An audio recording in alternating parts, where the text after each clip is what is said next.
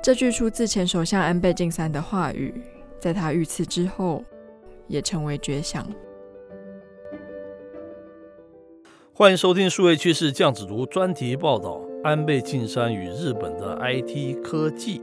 我是科技大叔李学文，我是跨领域专栏作家王维璇 Vivi。相信大家都知道，日本前首相安倍晋三先生在二零二二年七月八号于奈良演讲时受到枪击，经过数小时抢救后仍然不治身亡，享年六十七岁。那我们数位趋势这样子读是一个科技类的节目嘛，所以我们就整理了安倍晋三对于日本数位经济跟日本 IT 的发展。制作出了这样子一个特别专题，是在安倍晋三先生当首相之前的日本，在八零九零年代的科技力是首屈一指的。是，尤其在传统家电中，你在家里随处都可以看到日本品牌的家电嘛，嗯，不管是 Panasonic、Sony 或是 Mitsubishi 之类的。是，那在二零零六年，iPhone 它打开了数位经济汇流大战之后。所有国际科技巨擘大多都集中在美国嘛，是。即便后来的日本在机器人、AI 跟精密工业上面都有非常先进的技术跟产品，嗯，但在数位汇流圈好像没有一个代表作。那一部分的原因其实是当时的日本政府没有及时将 IT 作为优先的课题。是。讲到这里哦，我们就要形容两件趣闻哦，这全球都知道。首先哦，这个 IT 就是 Information Technology 嘛，就是所谓的资讯科技啦，大家啊都叫做 IT IT 哈。其中一件趣闻哦，是发生在啊他好几任前的森喜朗内阁上面了。那森喜朗啊曾经要对大众演讲的时候啊，他把这个 IT 啊就念成是 IT。大前研一说，他居然把那个 IT 念成是 it，他完全不知道说这两个字的那个意思是 information technology。那第二件事情呢，还是我们森喜朗首相了，他第二次有改进，他没有把那个 IT 念成是 it，可是他把 IT 念成是 IC，晶片的 IC。对，这两个是截然不同的东西，对不对？他把它混为一谈。全球哦都在念 IT，都是念 IT，全球了，不是只有台湾啊，是只有他一个人念成是 it。你看看一个国家的首相，他对这个数位，他有多么没有这么有察觉了，没有这么有认知了，才会闹出的这个笑话。是，那其实，在安倍晋三之前，这位森喜朗首相，可能就是因为在这几个故事之后呢，受到大家的挞伐，所以他在二零零零年提出了一 Japan 的战略，其中就包括是要新建电子商务交易，跟建立新的环境，实现电子政府，加强人才培育等等。那他就是施行了六年，直到他卸任，完成的主要目标就是让所有的国民以低廉的价格高速上网的这个基础设施。之后，安倍晋三先生上任，他其实有发现到日本在 IT 企业的活动整合是相对来说比较落后的。是，尽管日本的 IT 基础建设非常的优秀，但许多企业对于引入 IT 的态度都是比较暧昧的哦。了解。那当时的日本中小企业厅在二零一二年的时候，他就有发现很多中小企业其实也不喜欢投资 IT。嗯、那很大的原因是因为因为政府没有推广嘛，所以他们的回答是我不知道引入 IT 之后的效果是怎么样，我没有办法进行评估。是，是，那这科技大叔想一想是非常合理的嘛。我们讲说这个 digital convergence 数位汇流了，还有 IT 啊，讲的本来就是全球化，本来就是极度的开放嘛。日本是本来就是一个较封闭的一个社会啊，是，所以我想起来是也是非常合理的了。他不愿意这么打开 globally 打开，所以无论是电视啊，无论是什么样的一个规格，他们都有日本都有自己一套特殊的规格，都不是美规，也不是欧规，不是这种更多人使用的那个规格哦。所以从这边想起，它是一个非常合理的一种结果嘛，对不对？对，没错。但其实后来日本政府也有发现说，日本也是需要跟国际有所接轨。是。那在二零一四年就有一个调查，当时的美国有七十五 percent 的手机用户都已经开始使用智慧型手机了。嗯哼。不过在日本来说呢，只有九十三点二 percent 的普通家庭拥有手机。是。但这其中又只有大概五十四 percent 有智慧型手机。嗯，落后蛮多的。对，那二零一四年的台湾，我相信应该是蛮多人都有在使用我们的智慧型手机了。是人手一机的。对对，大家都会低头划手机。对对。那安倍晋三之后，他就大量的推广所谓的 IT 投资，而且他非常鼓励国内 IT 产业的发展。是，这是个比较开放型的那种性格嘛，对不对？是他觉得日本需要跟世界接轨，日本经济的发展必须要引入 IT 的计划。是，所以在二零一三年，安倍的内阁他就发布了哦。我们要创建世界最尖端的 IT 国家宣言。OK，那这个宣言里面，他就提出说，IT 的技术是未来实现经济长期持续成长的必要条件。了解。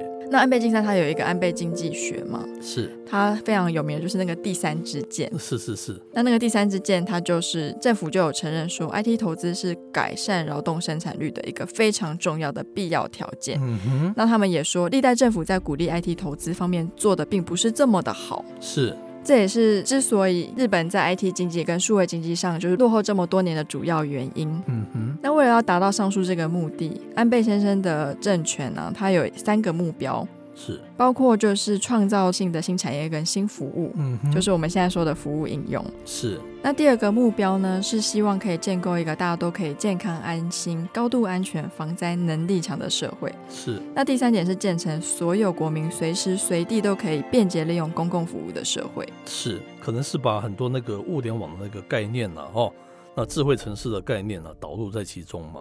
是是是。那安倍内阁在二零一五年，他举办了第一届的年度日本创业企业大奖。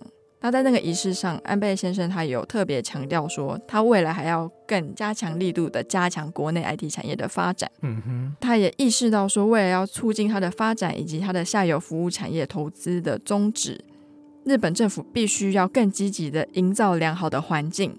因为过去日本企业它是抱持一个比较保守的态度嘛，是，那必须要政府提供一个比较好的环境，我们才愿意投入进去。嗯哼。那其实，在日本经济日报也有指出，他们认为安倍晋三先生是一个非常重视日本在 AI 科技发展的一个思想比较开放跟前卫的首相。是，跟过去历任的首相比起来，这在日本是蛮不容易的事情，对不对？是我前阵子就有看过一个报道，是日本好像到现在都还在用传真机。哦，是是是是，所以 还蛮古典的了哈。就是一个非常古典的形式，可是对全世界的节奏来讲，似乎是有点跟不上嘛，对不对？对，那包括他们的印章文化，也是二零二零年才开始推动要废止。是，也可以说，简单来说，就是日本在这个安倍晋三的这个管理执政之下，他是从他开始渐渐是从保守走向开放哈。这是很不容易的事情呢，它是对抗整个日本那种传统啊，长久以来的那种习性啊，跟概念啊，对不对？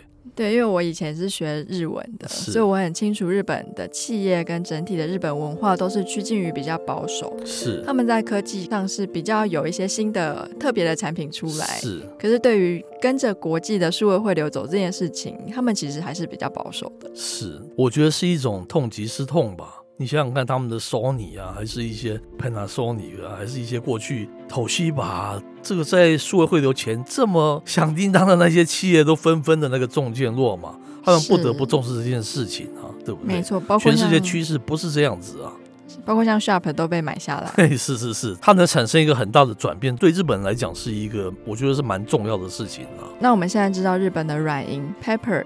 然后就是所谓的人工智慧嘛，是。虽然它最后的发展并不是这么的理想，不过它也是在安倍晋三的任内，它才慢慢的萌芽，然后壮大的一个产品。机器人嘛，对不对？对，一个机器人。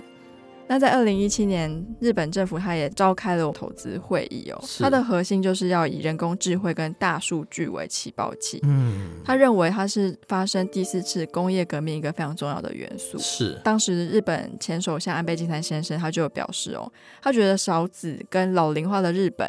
可以因为这样的技术，不用再担心失业的问题。嗯，那他们也可以把人工智慧跟机器人达到一个最充分的利用。是，以上啊，是我们赶快整理了一些相关的一些资讯啊，就是跟我们的数位趋势这样读有关的，在安倍晋三的一个手下，他所完成的带领日本从一个保守变成是一个开放，从一个 intranet 变成是一个真正的 internet，起码他是往这个方向在努力哈。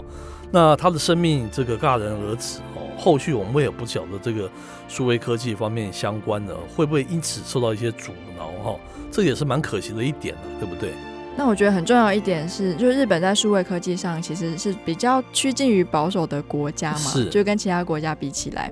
那其实我们最近看到数位经济走到瓶颈之后，我们有看到日本有几个企业开始冒出头来了。是是，我觉得这也是因为整个产业氛围跟环境氛围在它的经营下有所改变。